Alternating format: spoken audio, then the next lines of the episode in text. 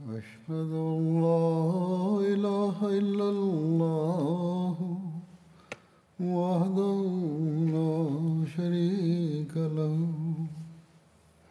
وأشهد أن محمدا عبده ورسوله.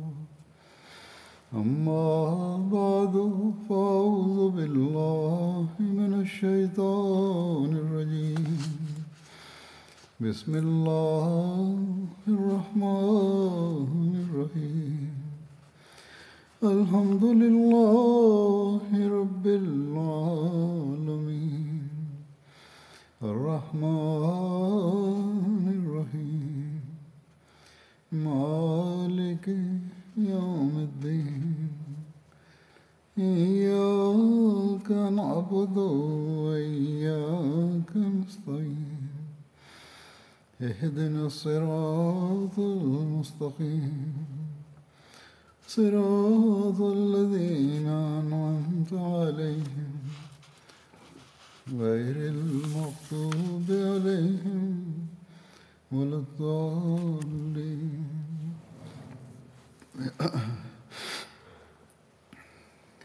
ஹசரத் அபுபக்கர் சித்திக் ரலியல்லாஹ் அன்ஹு அவர்களின் வாழ்க்கை வரலாற்றின் குறிப்பில் ஜகாத் கொடுக்க மறுத்தவர்கள் தொடர்பாக அன்னாருடைய சிந்தனைகள் மற்றும் அவர்களுடன் அன்னார் எவ்வாறு நடந்து கொண்டார்கள் ஆகியவை எடுத்து கூறப்பட்டு வந்தன. இது குறித்து தவறி வரலாற்று நூலில் மேற்கொண்டு இவ்வாறு எடுத்து கூறப்பட்டுள்ளது. அசத் ஹத்ஃபான் மற்றும் தே ஆகிய கோத்திரங்கள் நபித்துவத்திற்கான பொய்யான வாதம் புரிந்த துலேஹாவின் ஹொவேலதிடம் ஒன்று கூடிவிட்டார்கள். சில குறிப்பிட்ட மக்களை தவிர அசத் கோத்திரத்திலிருந்த அசத் கோத்திரத்து மக்கள் சமீரா என்ற இடத்தில் ஒன்று கூடினார்கள். ஆது சமுதாயத்தின் ஒரு நபருடைய பெயரில் இந்த இடத்திற்கு சமீரா என்ற பெயர் வைக்கப்பட்டது. இது மக்கா செல்லும் வழியில் உள்ள ஒரு சமுதாயமாகும். இந்த பகுதியின் அக்கம்பக்கம் கருப்பு நிற மலைகள் இருக்கின்றன. அவற்றின் காரணமாக இதற்கு இந்த பெயர் வைக்கப்பட்டுள்ளது. ஃபசாரா மற்றும் ஹத்வான் கோத்திரத்து மக்கள் தங்கள் நட்பு கோத்திரங்களுடன் இணைந்து தீவா என்ற இடத்தின் தெற்கில் ஒன்று கூடினார்கள். தே கோத்திரத்தினர் தங்களது பகுதியின் எல்லையில் ஒன்று திரண்டனர். சாலபா பின் சாத் மர்ரா மற்றும் அபஸ் ஆகிய கோத்திரங்களிலிருந்து அவர்களுக்கு உதவி புரியக்கூடியவர்கள் ரப்சா என்ற இடத்திலுள்ள அப்ரக் என்ற இடத்தில் ஒன்று கூடினார்கள். ரப்சா என்பதும் மூன்று நாள் பயண தொலைவில் உள்ள மதீனத்து பள்ளத்தாக்கில் ஒன்றாகும். அப்ரகு ஜுபதா பனு ஜுபியான் கோத்திரத்துடைய இடங்களில் ஒன்றாக இருந்தது. பனு கனானா கோத்திரத்தின் சில மக்களும் அவர்களுடன் வந்து இணைந்தார்கள் ஆனால் அந்த பகுதியில் அவர்கள் அனைவரும் கூடியிருக்க முடியவில்லை. எனவே அவர்கள் இரண்டு கூட்டங்களாக பிரிந்துவிட்டனர். ஒரு கூட்டம் அப்ரக்கில் இருந்து ஒரு கூட்டம் அப்ரக்கில் இருந்தது. இரண்டாவது கூட்டம் ஜுல் கிஸ்ஸா சென்றுவிட்டது. ஜுல் கிஸ்ஸாவும் கூட மதினாவிலிருந்து நாற்பது மைல் தொலைவில் உள்ள ஓர் இடமாகும் துலேஹா ஹிபாலை அவர்களுக்கு உதவி செய்வதற்காக அனுப்பி வைத்தான். ஹிபால் என்பவன் துலேஹாவின் சகோதரனின் மகனாவான். எவ்வாறு இருப்பினும் இவ்வாறு ஹிபால் ஜுல்கஸ்ஸா கோத்திரத்தின் தலைவனானான். அங்கு அசத் லேஸ் பீல் மற்றும் முதலஜ் ஆகிய கோத்திரங்களைச் சேர்ந்த அவர்களின் உதவியாளர்களும் இருந்தார்கள். ஆஃப் பின் ஃபலாம் பின் சனான் அப்ரக் எனும் இடத்தில் இருந்த மர்ரா கோத்திரத்தின் தலைவனானான்.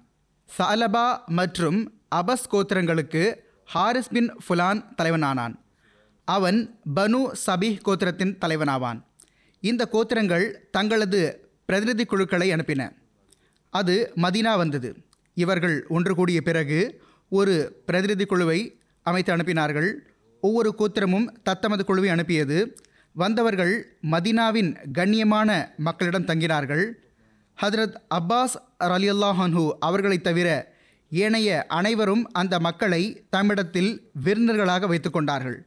அந்த மக்களை ஹசரத் அபூபக்கர் அலிலான் அவர்களிடம் அந்த மக்கள் தொழுது வருவார்கள் ஆனால் ஜகாத் கொடுக்க மாட்டார்கள் என்ற நிபந்தனையின் பெயரில் அழைத்து வந்தார்கள். அல்லாஹ் ஹதரத் அபுபக்கர் அலி அல்லாஹ் அவர்களை உண்மையில் நிலைத்திருக்க செய்துவிட்டான். ஹதரத் அபுபக்கர் அலி அல்லாஹ் அவர்கள் இவர்கள் ஒட்டகத்தை கட்டக்கூடிய கயிற்றை தராமல் இருந்தாலும் நான் இவர்களுடன் போரிடுவேன் என்று கூறினார்கள். ஹதரத் அபூபக்கர் அலிலான் அவர்களின் கொள்கையை பார்த்த ஜகாத் கொடுக்க மறுத்தவர்களின் குழுக்கள் மதினாவிலிருந்து திரும்பிச் செல்ல ஆரம்பித்த போது அப்போது அவர்களுடைய நிலை எப்படி இருந்தது என்பதை பற்றி குறிப்பிட்டவாறு ஒரு வாழ்க்கை வரலாற்று ஆசிரியர் இவ்வாறு எழுதுகிறார். இந்த குழுக்கள் அன்னாருடைய மன உறுதியை கண்டதும் மதினாவிலிருந்து திரும்பி வந்துவிட்டன. ஆனால் மதினாவிலிருந்து செல்லும்போது இரண்டு விஷயங்கள் அவர்களின் சிந்தனையில் இருந்தன.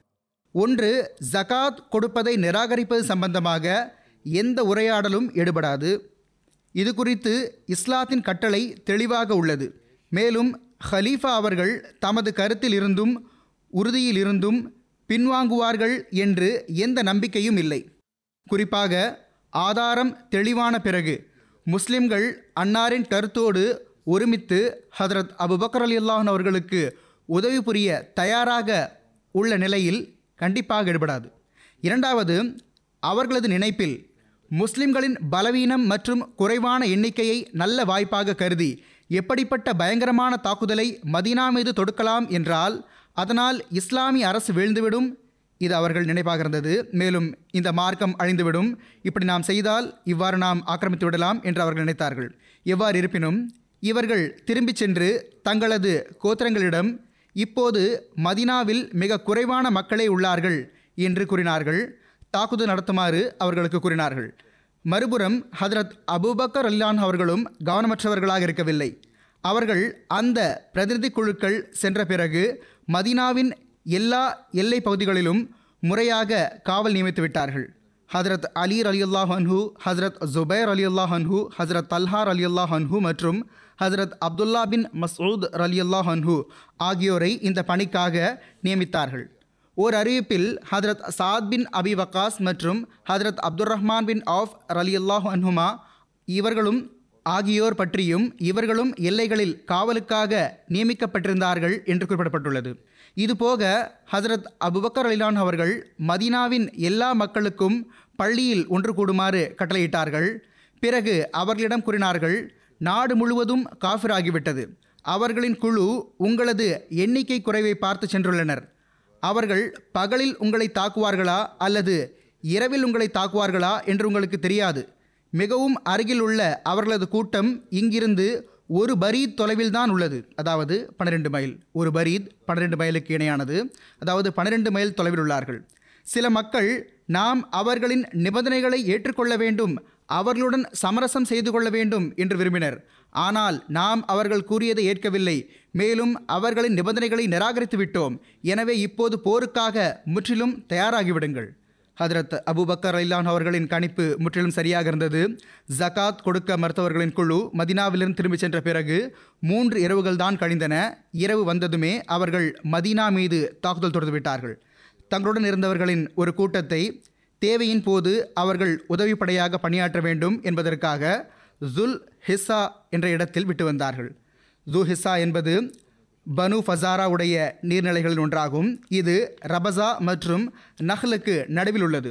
எவ்வாறு இருப்பினும் இந்த தாக்குதல் தொடுப்பவர்கள் இரவு நேரத்தில் மதினாவின் எல்லை பகுதிகளை அடைந்தார்கள். அங்கு ஏற்கனவே போர் வீரர்கள் நியமிக்கப்பட்டிருந்தார்கள். அவர்களுக்கு பின்னால் இன்னும் சில மக்கள் இருந்தார்கள். அவர்கள் உயரத்தில் ஏறிக்கொண்டிருந்தார்கள். காவல் காப்பவர்கள் எதிரிகளின் படையெடுப்பை பற்றி அவர்களுக்கு தெரியப்படுத்தினார்கள்.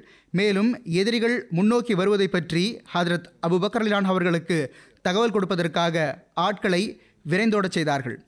ஹதரத் அபுபக்கர் அலிலான் அவர்கள் எல்லாரும் தத்தமது இடங்களில் நிலைத்திருங்கள் என்று செய்தி அனுப்பினார்கள். இதனால் எல்லா படைகளும் இவ்வாறு செய்தன. பிறகு ஹதரத் அபுபக்கர் அலிலான் அவர்கள் பள்ளியில் உள்ள முஸ்லிம்களை உடனழைத்து கொண்டு ஒட்டகங்களில் பயணமாகி அவர்களை நோக்கி சென்றார்கள். எதிரிகள் புறமுதுகிட்டு ஓடினர். முஸ்லிம்கள் தங்கள் ஒட்டகங்களில் அவர்களை விரட்டிச் சென்றார்கள். எதுவரை என்றால் அவர்கள் ஜூ ஹிஸ்ஸாவை சென்றடைந்தார்கள். தாக்குதல் தொடுப்பவர்களின் உதவி படைக்குழுவானது தோலால் செய்யப்பட்ட பைகளில் காற்றை நிரப்பி அவற்றில் கயிறுகளை கட்டி முஸ்லிம்களை எதிர்கொள்ள புறப்பட்டது. அவர்கள் அந்த பைகளை தங்கள் கால்களால் உதைத்து ஒட்டகங்களுக்கு முன்னால் தொங்கவிட்டு விட்டனர். அதனால் ஒட்டகம் ஏதோ ஒன்று தொங்கிக் கொண்டே வருகிறது என்று பைகளை கண்டு பயந்து துள்ளும். எனவே முஸ்லிம்களின் எல்லா ஒட்டகங்களும் அவற்றால் எவ்வாறு பயந்து துள்ளி ஓடினென்றால் அவற்றின் மீது பயணித்திருந்த அந்த முஸ்லிம்களால் அவற்றை சுதாரிக்க செய்ய முடியவில்லை. எதுவரை என்றால் அவர்கள் மதீனா வந்தடைந்து விட்டார்கள். ஆயினும் அதனால் முஸ்லிம்களுக்கு எந்த இழப்பும் ஏற்படவில்லை. அவர்களுக்கு எந்த பொருளும் கிடைக்கவும் இல்லை. முஸ்லிம்களின் இந்த வெளிப்படையான பின்வாங்குதலால் எதிரிகள் முஸ்லிம்கள் பலவீனமானவர்கள் அவர்களிடம் எதிர்த்து போரிட ஆற்றல் இல்லை என்று நினைத்து விட்டார்கள் இந்த தப்பெண்ணத்தால் அவர்கள் ஜுல்கிஸ்ஸா என்ற இடத்தில் தங்கியிருந்த தங்களது தோழர்களுக்கு இந்த நிகழ்வை பற்றி தகவல் கொடுத்தார்கள். அவர்கள் இந்த செய்தியின் மீது நம்பிக்கை வைத்து அந்த கூட்டத்துக்கு அருகே வந்துவிட்டனர். ஆனால் அவர்கள் சம்பந்தமாக அல்லாஹ் வேறு ஒன்றையே தீர்மானித்துள்ளான். அதை அவன் நிறைவேற்றியே தீருவான் என்பது அவர்களுக்கு தெரியவில்லை. ஹசரத் அபுபக்கர் அலிலான் அவர்கள் இரவு முழுவதும் தமது படையை ஆயத்தப்படுத்துவதில் ஈடுபட்டிருந்தார்கள். எல்லாரையும் தயார்படுத்திவிட்டு இரவின் பிற்பகுதியில் முழு படையையும் வரிசைப்படுத்திவிட்டு நடந்து சென்றார்கள். நொமான் பின் மொக்ரன் வலப்புற படையிலும் அப்துல்லா பின் மொக்ரன் இடப்புற படையிலும் பின் மக்ரன் படையின் பிற்பகுதியிலும் பொறுப்பாளர்களாக இருந்தார்கள். இவர்களுடன் சில சவாரி வீரர்களும் இருந்தனர். பொழுது புலர்வதற்குள் முஸ்லிம்களும் ஜகாத் கொடுக்க மருத்துவர்களும் ஒரே களத்தில் ஒன்று கூடிவிட்டனர். முஸ்லிம்களின் எந்த ஒரு சத்தமும் வாடையும் அவர்களுக்கு வருவதற்குள் முஸ்லிம்கள் அவர்களை வாளுக்கு இரையாக்க ஆரம்பித்து விட்டார்கள். பிறகு இரவின் பிற்பகுதியில் போர் நடந்தது. இன்னும் சூரியனின் கதிர் கீழ்வானத்தை தனது தோற்றத்தால் ஒளிரச் செய்திருக்கவில்லை. அதற்குள் நிராகரித்தவர்கள் தோல்வியை தழுவி விரண்டோடிவிட்டனர். பிறகு எழுதப்பட்டுள்ளது முஸ்லிம்கள் அந்த எல்லா விலங்குகளையும் தம்பசப்படுத்தி கொண்டார்கள். இந்த சம்பவத்தில் ஹிபால் கொல்லப்பட்டான். ஹசரத் அபுபக்கர் அலி அல்லாஹன் அவர்கள் அந்த மக்களை விரட்டிச் சென்றார்கள்.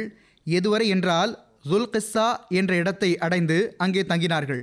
இது அல்லாஹ் முஸ்லிம்களுக்கு வழங்கிய முதல் வெற்றியாகும். ஹசரத் அபுபக்கர் அலி அல்லாஹன் அவர்கள் நொமான் பின் முக்ரனை சில மக்களுடன் அங்கேயே நியமித்து விட்டார்கள். தாம் மதீனாவுக்கு திரும்பி வந்தார்கள். இது தபரி வரலாற்று நூலின் ஆதாரமாகும். இந்த போரை பத்ர் யுத்தத்தோடு ஒப்பிட்டவாறு ஓர் எழுத்தாளர் இவ்வாறு எழுதுகிறார். இந்த சந்தர்ப்பத்தில் ஹதரத் அபுபக்கர்லான் அவர்கள் எந்த அளவு ஈமான் நிச்சய உறுதி மன உறுதி உறுதியாக நிலைத்து நின்றல் ஆயத்தம் செய்தல் மற்றும் முன்னேற்பாடு ஆகியவற்றை மேற்கொண்டார்கள் என்றால் அதனால் முஸ்லிம்களின் உள்ளத்தில் ஹசரத் ரசூலுல்லாஹி சல்லல்லாஹ் அலி வசல்லம் அவர்களின் காலத்து யுத்தங்களின் நினைவு புத்துணர்ச்சி பெற்றது. ஹதரத் அபுபக்கர் ரலிலான் அவர்களின் காலத்தின் இந்த முதல் போர் பெருமளவில் பத்ர் போருடன் ஒத்துப்போகக்கூடியது. பத்ர் போரன்று முஸ்லிம்கள் வெறும் முன்னூற்றி பதிமூன்று எனும் சிறிய எண்ணிக்கையில் இருந்தார்கள். ஆனால் மக்கத்து இணைவிப்பாளர்களின் எண்ணிக்கையோ ஆயிரத்தையும் விட அதிகமாக இருந்தது. இந்த சந்தர்ப்பத்திலும் முஸ்லிம்களின் எண்ணிக்கை மிகவும் குறைவாகவே இருந்தது. அதற்கு நிகராக அபஸ் ஜுபியான் மற்றும் கத்ஃபான் ஆகிய கோத்திரங்கள் பெரும் திரளுடன் முஸ்லிம்களை தாக்கினர். பத்ர் சந்தர்ப்பத்தில் அல்லாஹ் இணை வைப்பாளர்கள் மீது வெற்றியை வழங்கினான். இந்த சந்தர்ப்பத்தில் ஹதரத் அபுபக்கர்லான் அவர்களும் அன்னாரின் தோழர்களும் முழுமையான ஈமானுக்கான சான்றை வழங்கினார்கள். எதிரிகள் மீது வெற்றி பெற்றார்கள். எவ்வாறு பத்ர் யுத்தம் தொலைநோக்கு முடிவுகளை கொண்டிருந்ததோ அவ்வாறே இந்த போரிலும் முஸ்லிம்களின் வெற்றி இஸ்லாத்தின் எதிர்காலத்தின் மீது ஆழ்ந்த தாக்கத்தை ஏற்படுத்தியது. பனு ஜுபியான் மற்றும் பனு அபஸ் கோத்திரங்கள் இந்த தோல்வியினால் கோபத்தில் கொந்தளித்து தங்கள் ஊர்களில் இருந்த முஸ்லிம்கள் மீது திடீர் தாக்குதல் தொடுத்து மிகவும் கருணையற்ற முறையில் பல வகையான தண்டனைகள் கொடுத்து அவர்களை ஷஹீதாக்கினார்கள். அவர்கள் இவ்வாறு பழிவாங்கினார்கள். அவர்கள் பகுதியில் வசித்து வந்த அப்பாவி முஸ்லிம்களை கொன்றுவிட்டார்கள் ஷெய்தாக்கிவிட்டார்கள் அவர்களை பின்பற்றிய வண்ணம் ஏனைய கோத்திரங்களும் இவ்வாறு செய்தன. இந்த அநீதிகளை பற்றிய தகவல் கிடைத்ததும் ஹதரத் அபுபக்கர்லான் அவர்கள் அன்னார் இணை வைப்பாளர்களை நன்றாக கொலை செய்வார்கள் என்றும் ஒவ்வொரு கோத்திரத்தில் இருந்தும் எவர்கள் முஸ்லிம்களை கொலை செய்தார்களோ அவர்களை அதற்கு பழிவாங்கும் விதமாக கொலை செய்வார்கள் என்றும் ஆணையிட்டு கூறினார்கள். ஹதரத் அபுபக்கர்லான் அவர்களின் தலைமை மற்றும் வழிகாட்டலில் ஜகாத் கொடுத்த மருத்துவர்களின் ஹசரத் அபு பக்ரலிலான் அவர்களின் தலைமை மற்றும் வழிகாட்டலில் ஜகாத் கொடுக்க மறுத்தவர்களின் தாக்குதல்கள் முடிவுக்கு கொண்டு வரப்பட்டு உடனேயே இதர பலவீனமான மற்றும் சஞ்சலம் கொண்டிருந்த கோத்திரங்கள் ஒருவர் பின் ஒருவராக தமது ஜகாத்தை எடுத்துக்கொண்டு மதினாவுக்கு வர ஆரம்பித்தார்கள். பலவீனமான கோத்திரங்கள் பலம் வாய்ந்த கோத்திரங்களின் நிலை இப்படி ஆகிவிட்டதே என்பதை பார்த்தபோது ஜகாத் கொடுக்காமல் தடுத்து வைத்திருந்தவர்கள் ஜகாத் எடுத்துக்கொண்டு மதீனா வர ஆரம்பித்தார்கள். சில கோத்திரங்கள் இரவின் முற்பகுதியில் ஜக்காத் எடுத்துக்கொண்டு வர ஆரம்பித்தன. சில கோத்திரங்கள் இரவின் நடுப்பகுதியிலும் சில கடைசி பகுதியிலும் வர ஆரம்பித்தன. இந்த மக்கள் மதினாவில் தென்பட ஆரம்பிக்கும் போது ஒவ்வொரு கூட்டமும் தென்பட ஆரம்பிக்கும் போது மக்கள் இவர்கள் அச்சுறுத்துபவர்களாக தெரிகிறார்கள் என்பார்கள். அதாவது ஏதாவது தீய செய்தி கொண்டு வருபவர்கள். ஆனால் ஹதரத் அபுபக்கர்லான் அவர்கள் ஒவ்வொரு முறையும் இவர்கள் நற்செய்தி வழங்குபவர்கள் உதவி செய்ய வந்துள்ளனர். இழப்பு ஏற்படுவதற்காக அல்ல என்று கூறுவார்கள். ஆக இந்த கூட்டங்கள் இஸ்லாத்திற்கு உதவி செய்வதற்காக வந்துள்ளன என்பது தெளிவாக தெரிந்துவிட்ட பிறகு முஸ்லிம்கள் ஹதரத் அபுபக்கர் அலிலான் அவர்களிடம் நீங்கள் மிகவும் அருளுக்குரிய மனிதராவீர்கள். நீங்கள் எப்பொழுதும் நற்செய்தி என்றே கூறினீர்கள் என்றார்கள். இந்த தருணத்தில் ஹதரத் அபுபக்கர் அலிலான் அவர்கள் இதையும் கூறினார்கள். தீய செய்தி மற்றும் தீய எண்ணத்துடன் வருபவர்கள் வேக வேகமாக நடப்பார்கள். ஆனால் நற்செய்தி கொண்டு வரும் குழுக்களோ பொறுமையாக வருவார்கள். நான் அவர்களின் வேகத்தை வைத்து கணித்து வந்தேன். ஜகாத் கொடுக்காமல் மறுத்தவர்களுக்கு எதிராக வெற்றி கிடைத்த பின் ஜகாத் வசூலானது பற்றி தபரி வரலாற்று நூலில் இவ்வாறு உள்ளது. அந்த காலத்தில் எந்த அளவு சதகாக்கள் மதீனாவிற்கு வந்தன என்றால் அவை முஸ்லிம்களின் தேவைகளுக்கு பிறகு மீதமாகிவிட்டன. அதே வெற்றிகள் மற்றும் நற்செய்திகளின் போது ஹதரத் உசாமா ரலியல்லாஹான் அவர்களின் படையும் வெற்றியுடன் மதினாவுக்கு திரும்பி வந்தது. ஹதரத் ஒசாமா ரலியல்லான் அவர்கள் திரும்பி வந்ததும் ஹதரத் அபு பக்ரலான் அவர்கள் அவர்களை மதினாவில் தமது துணை பொறுப்பாளராக நியமித்தார்கள்.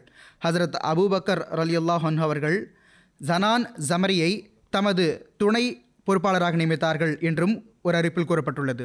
மேலும் உசாமா அவர்களிடமும் அவர்களின் படையிடமும் நீங்கள் நன்றாக ஓய்வெடுத்துக் கொள்ளுங்கள். மேலும் உங்களது பயண விலங்குகளையும் ஓய்வெடுக்க விடுங்கள் என்று கூறினார்கள். ஹதரத் அபு பக்கலான் அவர்கள் சுயமே மக்களுடன் பயணமாகி ஜுல் கிஸ்தாவுக்கு புறப்பட்டார்கள். ஆனால் முஸ்லிம்கள் ஹதரத் அபு பக்கலான் அவர்களிடம் தூதர் சல்லல்லாஹ் அலி வசல்லம் அவர்களின் ஹலீஃபா அவர்களே நாங்கள் தங்களிடம் இறைவனுக்காக வேண்டி கேட்டுக்கொள்கிறோம். தாங்கள் சுயமே இந்த பணிக்காக செல்லாதீர்கள். ஏனெனில் இறைவன் ஆடாதிருக்கட்டுமாக. தங்களுக்கு ஏதாவது இழப்பு முழு அமைப்பும் சிதறிப் போய்விடும். தாங்கள் வேறு யாரையாவது இந்த பணிக்காக அனுப்பிவிடுங்கள். இவ்வாறு ஏதாவது விவகாரம் முன்வந்தால் தாங்கள் வேறு ஒருவரை அவரிடத்தில் நியமிக்கக்கூடும் என்று பணிவுடன் கேட்டுக்கொண்டார்கள். ஹதரத் அபுபக்கரான் அவர்கள் கூறினார்கள் அல்லாஹின் மீது ஆணையாக நான் ஒருபோதும் இவ்வாறு செய்ய மாட்டேன். நான் எனது உயிரை கொண்டு உங்கள் துயர் துடைப்பேன். பிறகு ரப்சா மக்கள் மீது தாக்குதல் தொடர்பு சம்பந்தமாக இவ்வாறு எழுதப்பட்டுள்ளது. ஹதரத் அபுபக்கரான் அவர்கள் எல்லா ஏற்பாடுகளையும் செய்துவிட்டு ஜூ ஹிஸ்ஸா மற்றும் ஜுல் கிஸ்ஸாவுக்கு சென்று விட்டார்கள் ஜுல்கிஸ்ஸா மதினாவிலிருந்து நாற்பது மைல் தொலைவில் உள்ள ஒரு இடமாகும் நொமான் அப்துல்லா மற்றும் சுவைத் ஆகியோர் தத்தமது இடங்களில் இருந்தார்கள். எதுவரை என்றால் ஹதரத் அபுபக்ரான் அவர்கள் அப்ரக் எனுமிடத்தில் ரப்சா மக்களை சென்றடைந்தார்கள். கடுமையான போர் நடந்தது. கடைசியில் அல்லாஹ் ஹாரிஸ் மற்றும் ஆஃபுக்கு தோல்வி வழங்கினான். அவர்கள் மர்ராஸ் அலபா மற்றும் அபஸ் கோத்திரங்களின் தலைவர்களாக இருந்தார்கள். ஃபத்திஹா உயிரோடு பிடிக்கப்பட்டான். ஹதரத் அபுபக்ரான் அவர்கள் சில நாட்கள் அப்ரக்கில் தங்கினார்கள். அன்னார் அபரக் மண்ணை முஸ்லிம்களின் குதிரைகளுக்கு மேயுமிடமாக ஆக்கிவிட்டார்கள். இந்த போரில் தோல்வியடைந்து பனு அபஸ் மற்றும் பனு ஜுபியான் தொலைஹாவை சென்றடைந்தார்கள். அவன் அப்போது சமீராவிலிருந்து புறப்பட்டு பசாகா வந்து சேர்ந்து அங்கு தங்கியிருந்தான். பசாகா என்பதும் பனு அசதுடைய ஊற்றின் பெயராகும். இங்கு ஹதரத் அபுபக்கர்லினான் அவருடைய காலத்தில் தொலைஹா அசதியுடன் பெரும் போர் நடந்தது. பிறகு ஒரு எழுத்தாளர் தோற்றுப்போன கோத்திரங்களின் தோரணையை பற்றி இவ்வாறு எழுதுகிறார்.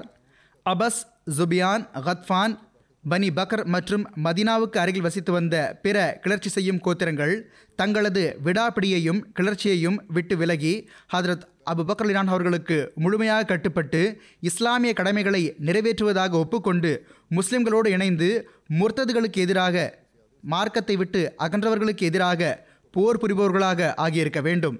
அறிவும் இதையே எதிர்பார்த்தது. சம்பவங்களும் இதற்கே ஆதரவளித்து வந்தன. ஹதரத் அபுபக்கர் அலினான் அவர்கள் மூலமாக அவர்களின் வலிமை உடைந்துவிட்டிருந்தது ரோமாபுரியின் எல்லைகளில் வெற்றி பெற்றதன் காரணமாக மதீனத்து மக்களின் கம்பீரம் நிலை விட்டிருந்தது. முஸ்லிம்களின் ஆற்றலும் பலமும் அதிகரித்து விட்டிருந்தது.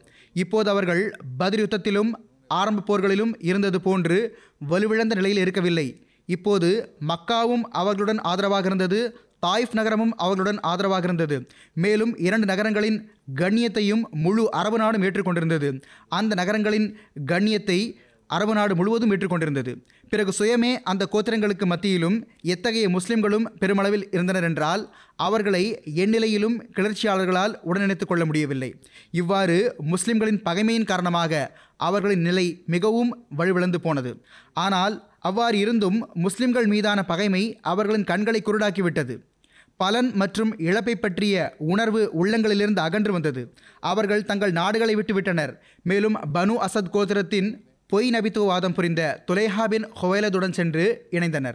அவர்களுக்கு மத்தியில் இருந்த முஸ்லிம்களால் அவர்களை அவர்களது நோக்கங்களிலிருந்து விலக்கி வைக்க முடியவில்லை. அந்த மக்கள் சென்று சேர்ந்ததும் துலைஹா மற்றும் முசைலமாவின் ஆற்றலும் பலமும் அதிகரித்துவிட்டது ஏமனில் கிளர்ச்சியின் நெருப்பு கொழுந்துவிட்டு ஆரம்பித்தது. இவ்வாறு இருப்பினும் இதை எப்போது நினைவில் கொள்ள வேண்டும். அந்த மக்கள் கிளர்ச்சி செய்தார்கள் போர் செய்தார்கள். எந்த ஒரு வாதம் புரிதலினாலும் அல்லது யார் வாதம் புரிந்ததனாலும் இந்த போர் நடைபெறவில்லை. கிளர்ச்சிக்கு பழிவாங்கப்பட்டது செய்யப்பட்ட போருக்கு போரால் பதில் கொடுக்கப்பட்டது. ஜகாத் கொடுக்க மறுத்தவர்கள் மீது வெற்றி பெறுதல் ஹதரத் அபுபக்கலான் அவர்களின் வீரம் மற்றும் மன உறுதி ஆகியவற்றை எடுத்துரைத்தவாறு ஹதரத் அப்துல்லா பின் மசூத் ரலி அல்லாஹன் அவர்கள் இவ்வாறு கூறுகிறார்கள். அவர்களது ஒரு அறிவிப்பு வருகிறது. ஹசரத் ரசூலுல்லாஹி சல்லல்லாஹ் அலி வசல்லம் அவர்கள் வஃபாத்தான பிறகு நாங்கள் எப்படிப்பட்ட இடத்தில் நின்றிருந்தோம் என்றால் அல்லாஹ் ஹதரத் அபுபக்கலான் அவர்கள் மூலமாக எங்களுக்கு உதவி புரியாமல் இருந்திருந்தால் நிச்சயம் அழிவு ஏற்பட்டிருக்கும். முஸ்லிம்களாகிய எங்கள் அனைவரின் முழுமையான கருத்தொற்றுமையினால் நாங்கள் என்ன நினைத்தோம் என்றால் நாங்கள் ஜக்காத்தின் ஒட்டகங்களுக்காக மற்றவர்களுடன் போரிட வேண்டாம். அல்லாஹை வணங்குவதில் மூழ்கிவிடுவோம். நமக்கு முழுமையான ஆதிக்கம் கிடைக்கும் வரை இவ்வாறு செய்வோம். ஆனால் ஹதரத் அபு பக்கர்லிலான் அவர்கள் ஜகாத் கொடுக்க மருத்துவர்களுடன் போரிட உறுதியான எண்ணம் கொண்டு விட்டார்கள். அவர்கள் நிராகரிப்பாளர்கள் முன் இரண்டு விஷயங்களைத்தான் முன்வைத்தார்கள். மூன்றாவது எதுவும் அல்ல முதலாவது அவர்கள் தங்களுக்கு இழிவை ஏற்றுக்கொள்ள வேண்டும். இதற்கு சம்மதம் இல்லை என்றால் நாட்டை விட்டு செல்வதற்கோ போர் புரிவதற்கோ தயாராகிவிட வேண்டும். தங்களுக்கு இழிவை ஏற்றுக்கொள்வதன் பொருள் என்னவென்றால் அவர்கள் தங்களில் கொலை செய்யப்பட்டவர்கள் நரகவாசிகள் என்றும் எங்களில் கொலை செய்யப்பட்டவர்கள் சொர்க்கவாசிகள் என்றும் உறுதி கூற வேண்டும். மேலும் அவர்கள் எங்களில் கொலையுண்டவர்களுக்காக ஈட்டுத்தொகை வழங்க வேண்டும். நாங்கள் அவர்களிடம் பெற்ற போர் செல்வங்களை திருப்பித் தருமாறு கேட்கக்கூடாது. ஆனால் அவர்கள் எங்களிடமிருந்து பெற்ற செல்வங்களை எங்களுக்கு திருப்பித் தர வேண்டும். நாடு கடத்தப்படும் தண்டனையை சகிப்பதன் பொருள் தோல்வியடைந்த பிறகு தங்களது பகுதிகளிலிருந்து வெளியேறிவிட வேண்டும். தூர தொலைவில் உள்ள இடங்களுக்கு சென்று வாழ்வை கழிக்க வேண்டும். ஹதரத் முஸ்லிம் மோத் ரலியல்லான் அவர்கள் கூறுகிறார்கள் ஹதரத் ரசூலுல்லாஹி சல்லல்லாஹ் அலி வசல்லம் அவர்களின் வஃத்திற்கு பிறகு சில அரபு கோத்திரங்கள் ஜக்காத் கொடுக்க மறுத்துவிட்ட போது ஹதரத் அபு பக்கர் அலிலான் அவர்கள் அவர்களுக்கு எதிராக போர் புரிவதற்கு தயாராகிவிட்டார்கள். அப்போது எவ்வளவு இக்கட்டான நேரமாக இருந்ததென்றால் ஹதரத் உமர் அலிலான் அவர்கள் போன்ற மனிதர் அவர்களுடன் மென்மையாக நடந்து கொள்ள வேண்டும் என்று ஆலோசனை வழங்கினார்கள். ஆனால் ஹதரத் அபு பக்கரான் அவர்கள் பதிலளித்தார்கள் இதை பற்றி முன்னரும் கூறப்பட்டுவிட்டது.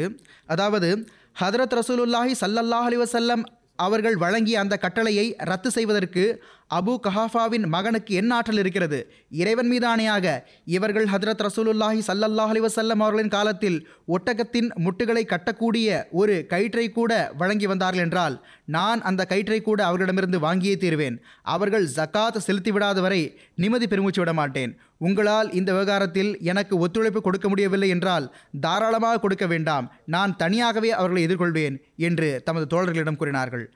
ஹதரத் முஸ்லிமோத் ரயிலான் அவர்கள் கூறுகிறார்கள் எந்த அளவுக்கு ஹதரத் ரசூலுல்லா சல்லா அலுவலம் அவர்களுக்கு கட்டுப்படுகிறார்கள்? மிகவும் ஆபத்தான நிலையில் பெரிய சஹாபா போருக்கு எதிராக ஆலோசனை கொடுத்திருக்கிறார்கள். பிறகும் கூட ஹதரத் ரசூலுல்லாய் சல்லல்லாஹ் அலிவசல்லம் அவர்களின் கட்டளையை நிறைவேற்றுவதற்காக அவர்கள் எல்லா விதமான ஆபத்துகளையும் சமாளிக்க தயாராகி விடுகிறார்கள்.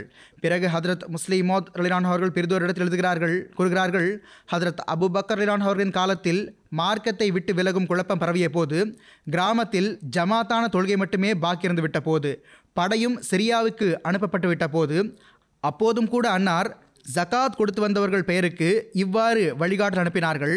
ஒருவேளை ஹதரத் ரசூலுல்லாஹி சல்லல்லாஹ் அலிவசல்லம் அவர்களின் காலத்தில் ஒருவர் கயிற்றை கொடுத்து வந்துள்ளார். ஆனால் இப்போது கொடுக்கவில்லை என்றாலும் நான் வாளின் பலத்தை கொண்டு அதை பெற்றே தீருவேன். ஹதரத் உமர்லான் அவர்கள் போன்ற துணிச்சலான வீரம் நிறைந்த மனிதர் கூட இப்போது ஜகாத் மீது அழுத்தம் கொடுப்பதற்கு நேரம் உகந்ததல்ல என்று ஆலோசனை வழங்கினார்கள். ஆனால் ஹதரத் அபுபக்லான் அவர்கள் அவர்கள் கூறிய எதையும் ஏற்கவில்லை. இதிலிருந்து ஜக்காத் எந்த அளவு அவசியமானது என்பதை தெரிந்து கொள்ளலாம்.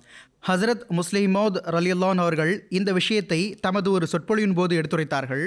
அதில் இரையச்சத்தின் படித்தரங்கள் விவரிக்கப்பட்டன.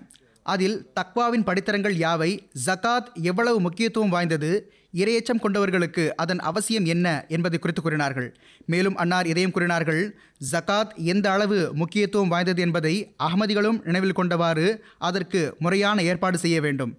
பின்போரிடத்தில் ஹதரத் முஸ்லிமோத் ரலிரான் அவர்கள் ஜக்காத்தின் விவகாரத்தை எடுத்துரைத்தவாறு கூறுகின்றார்கள் ஜகாத் மிக முக்கிய விவகாரமாகும் ஆனால் மக்கள் இதை புரிந்து கொள்ளவில்லை.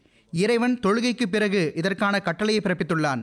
ஜகாத் கொடுக்காதவர்களுடன் எனது அணுகுமுறை எவ்வாறு இருக்கும் என்றால் ஹசரத் முகமது ரசூலுல்லாஹி சல்லல்லாஹ் அலி வசல்லம் அவர்கள் எவ்வாறு நிராகரிப்பாளர்களுடன் நடந்து கொண்டார்களோ அதே போன்று இருக்கும்.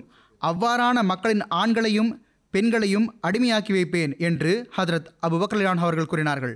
ஹதரத் முகமது ரசூலுல்லாஹி சல்லல்லாஹ் அலி வசல்லம் அவர்களின் வஃபாத்திற்கு பிறகு எவ்வாறான சோதனை வந்ததென்றால் அரபு நாட்டின் மூன்று நகரங்களான மக்கா மதீனா மற்றும் இன்னொரு நகரம் தவிர அனைத்து பகுதிகளும் முர்த்ததாகிவிட்டன.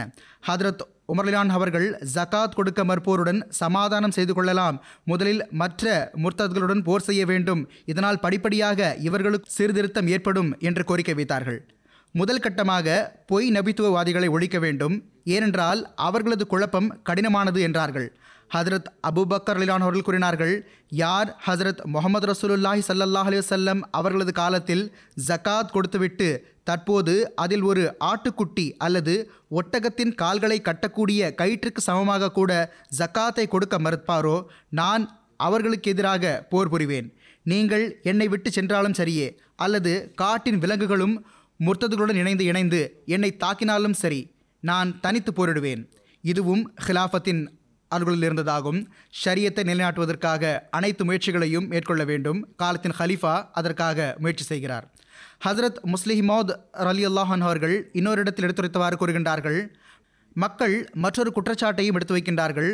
ஆனால் அல்லாஹ் இந்த குற்றச்சாட்டுக்கு ஆயிரத்தி முந்நூறு வருடங்களுக்கு முன்பே பதில் கொடுத்து விட்டான். ஆட்சேபனை செய்கின்றவர்கள் ஷாவிர்ஹும் ஃபில் அமர் என்று கூறுகின்றார்கள். அதாவது இது ஹசரத் முகமது ரசூலுல்லாஹி சல்லல்லாஹ் அலி வசல்லம் அவர்களுக்கான கட்டளையாகும். இதில் ஹிலாஃபத் எங்கிருந்து வந்தது? இது ஹிலாஃபத்திற்காக கட்டளையே கிடையாது என்று கூறுகின்றார்கள். ஆனால் இந்த மக்கள் நினைவில் கொள்ள வேண்டியது என்னவென்றால் ஹசரத் அபூபக்கர் அலிரான் அவர்கள் மீது ஜக்கா சம்பந்தமான குற்றச்சாட்டு எழுந்தபோது அதுவும் இதே துணியில் இருந்தது. ஹுஸ் மின் அம்பாலிஹிம் சதகத்தன்.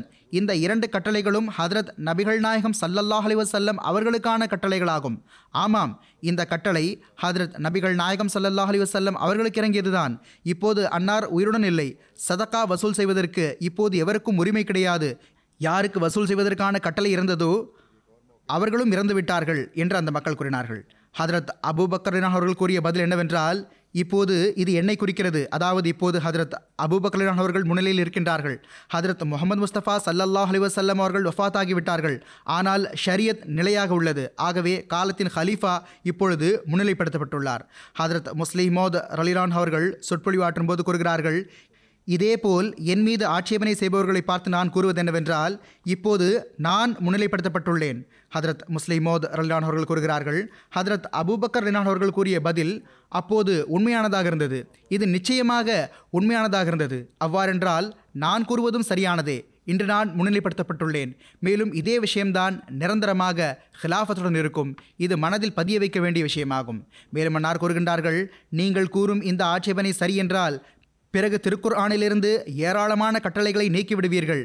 நீக்க வேண்டியதாக இருக்கும். இது தெளிவான வழிகேடாகும். இந்த அனைத்து விஷயங்களையும் ஹிலாஃபத் அமைப்பு எனும் ஒரு சொற்பொழிவாற்றும் சமயத்தில் அன்னார் கூறினார்கள். பிறகு இன்னொரு சந்தர்ப்பத்தில் ஹசரத் முஸ்லிமோத் ரலிலான் அவர்கள் கூறுகிறார்கள் ஹசரத் முகமது ரசூலுல்லாஹி சல்லல்லாஹ் அலி வசல்லம் அவர்களின் வஃத்திற்கு பிறகு ஏராளமான அறியாத முஸ்லிம்கள் முர்த்ததாகிவிட்டார்கள்.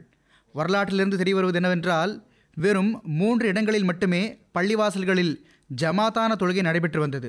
மேலும் நாட்டின் அநேக மக்கள் ஜகாத்தை நிராகரித்து விட்டார்கள். ஹஜரத் முகமது முஸ்தபா சல்லல்லாஹ் அலிவசல்லம் அவர்களுக்கு பிறகு ஜகாத் வாங்குவதற்கான உரிமை யாருக்கும் கிடையாது என்று அவர்கள் கூறி வந்தார்கள். மேலும் இந்த எதிர்ப்பு முழு அரபு நாட்டிலும் பரவிவிட்டது. ஹசரத் அபு பக்ர் சித்திக் ரலிலான் அவர்கள் இவ்வாறான எதிர்ப்பாளர்கள் மீது கடுமை காட்ட முனைந்தார்கள் அந்த சமயத்தில் ஹசரத் உமர் ஃபாரூக் ரலிலான் அவர்களும் மற்ற சில சஹாபா பெருமக்களும் சேர்ந்து ஹதரத் அபுபக்கர் சித்திக் ரலிலான் அவர்களிடம் கூறினார்கள். ஹசரத் அபுபக்கர் சித்திக் ரலியல்லா ஹன்ஹு அவர்களிடம் சென்றார்கள்.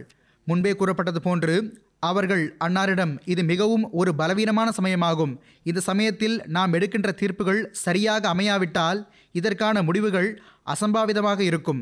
ஆகவே எங்களது ஆலோசனை என்னவென்றால் யார் ஜகாத்தின் நிராகரிப்பாளர்களாக இருக்கின்றார்களோ அவர்களுடன் எளிமையான முறையில் நடந்து கொள்வது சிறந்ததாகும் என்றார்கள். அதற்கு ஹசரத் அபுபக்கர் சித்திக் ரலிலான் அவர்கள் இவ்வாறு பதிலளித்தார்கள். அச்சமுடையவர்கள் எங்கு வேண்டுமானாலும் சென்று கொள்ளுங்கள். ஆனால் இறைவன் மீது ஆணையாக உங்களில் என்னுடன் யார் இருந்தாலும் இல்லை என்றாலும் சரியே நான் தனியாகவே எதிரிகளை எதிர்கொள்வேன். மேலும் எதிரிகள் மதினாவிற்கு உள்ளே ஊடுவினாலும் சரியே எனக்கு நெருக்கமானவர்களையும் எனது சொந்தக்காரர்களையும் எனது நண்பர்களையும் கொலை செய்தாலும் சரியே. பெண்களின் சடலங்களை மதினாவின் வீதிகளில் நாய்கள் இழுத்துச் சென்றாலும் அவர்களுடன் நான் போர் தொடுப்பேன். எப்போது வரை என்றால் மக்கள் முதலில் கொடுத்து வந்த ஒட்டகத்தின் கால்களை கட்டும் அந்த கயிற்றை ஜகாத் கொடுக்காதவரை நான் இவ்வாறு செய்வேன் என்றார்கள். இவ்வாறு ஹதரத் அபுபக்கர் சித்திக் ரலிலான் அவர்கள் எதிரிகளின் இந்த தீய நடவடிக்கையை தைரியமாக எதிர்கொண்டு வெற்றி கண்டார்கள். ஏனென்றால் இந்த வேலையை தாம் தான் செய்தே ஆக வேண்டும் என்பதை அவர்கள் அறிந்து வைத்திருந்தார்கள். ஆகவேதான் அவர்கள் ஆலோசனை வழங்கக்கூடிய சஹாபாவிடம் கூட நீங்கள் என்னுடன் இருந்தாலும் இல்லாவிட்டாலும் சரி நான் தனியாகவே எதிரிகளுடன் போர் தொடுப்பேன் என்று கூறினார்கள். எதுவரை என்றால் எனது உயிர் இறைவழியில் தியாகமாகிவிட வேண்டும் என்றார்கள். ஆகவே எந்த சமுதாயத்திடத்தில் இந்த உறுதிப்பாடு தோன்றிவிடுமோ? ஹதரத் முஸ்லீம் மோத் ரலிலான்ஹோ அவர்கள் கூறுகின்றார்கள் எந்த சமுதாயத்திடத்தில் இந்த உறுதிப்பாடு தோன்றிவிடுமோ அவர்கள் ஒவ்வொரு துறையிலும் வெற்றி வாகை சூடக்கூடியவர்களாக இருப்பார்கள். எதிரிகளால் ஒருபோதும் அவர்களுக்கு நிகராக நிற்க முடியாது. இதுதான் சமுதாயத்தின் முன்னேற்றத்திற்கான ரகசியமாகும். இதை எப்போதும் நினைவில் வைக்க வேண்டும். ஹஜரத் முஸ்லிமோத் ரலான் அவர்கள் ஒரு சந்தர்ப்பத்தில் கூறுகின்றார்கள் ஹசரத் முகமது முஸ்தபா சல்லல்லாஹ் அலி வசல்லம் அவர்களுக்கு பிறகு ஜகாத் விஷயத்தில் ஏராளமான கருத்து வேறுபாடுகளின் காரணமாக அரபு நாட்டின் ஆயிரக்கணக்கான மக்கள் முர்த்ததாகிவிட்டார்கள். முசைலமா மதீனாவின் மீது போர் தொடுத்தான் அச்சமயம் ஹதரத் அபுபக்கர் சித்திக் ரலிலான் அவர்கள் ஹலீஃபாவாக இருந்தார்கள். அவர்களுக்கு வந்த செய்தியாவது முசைலமா லட்சக்கணக்கான பேரோடு தாக்குதலுக்கு தயாராக உள்ளான் என்பதாகும். அந்த சமயத்தில் சில சஹாபா ஹசரத் அபுபக்கர் சித்திக் ரலிலான் அவர்களுக்கு ஆலோசனை வழங்கினார்கள். அதாவது ஒரு பக்கம் ஜக்காத் விஷயத்தில் நிராகரித்த ஏராளமான மக்கள் முர்த்ததாகி வெளியேறுகிறார்கள். மற்றொரு பக்கம் முசைலமா தாக்குதலுக்காக தயாராக இருக்கின்றான். இந்த சந்தர்ப்ப சூழ்நிலைக்கு ஏற்ப விஷயம் ஜக்காத்தை அவர்கள் மீது விதிக்காமல் அவர்களுடன் சமரசம் செய்து கொள்வதாகும். ஹதரத் அபுபக்கர் சித்திக் ரலிலான் அவர்கள் இவ்வாறான அச்சத்திற்கு சிறிதும் இடம் கொடுக்காமல் அந்த ஆலோசகர்களுக்கு இவ்வாறு பதிலளித்தார்கள். நீங்கள் எந்த விஷயத்தை செயல்படுத்த வேண்டும் என்று நினைக்கின்றீர்கள் என்றால் அது அல்லாஹ் மற்றும் அல்லாஹ்வின் தூதர் சல்லல்லாஹ் அலி வசல்லம் அவர்களின் கட்டளைக்கு புறம்பானதாகும்.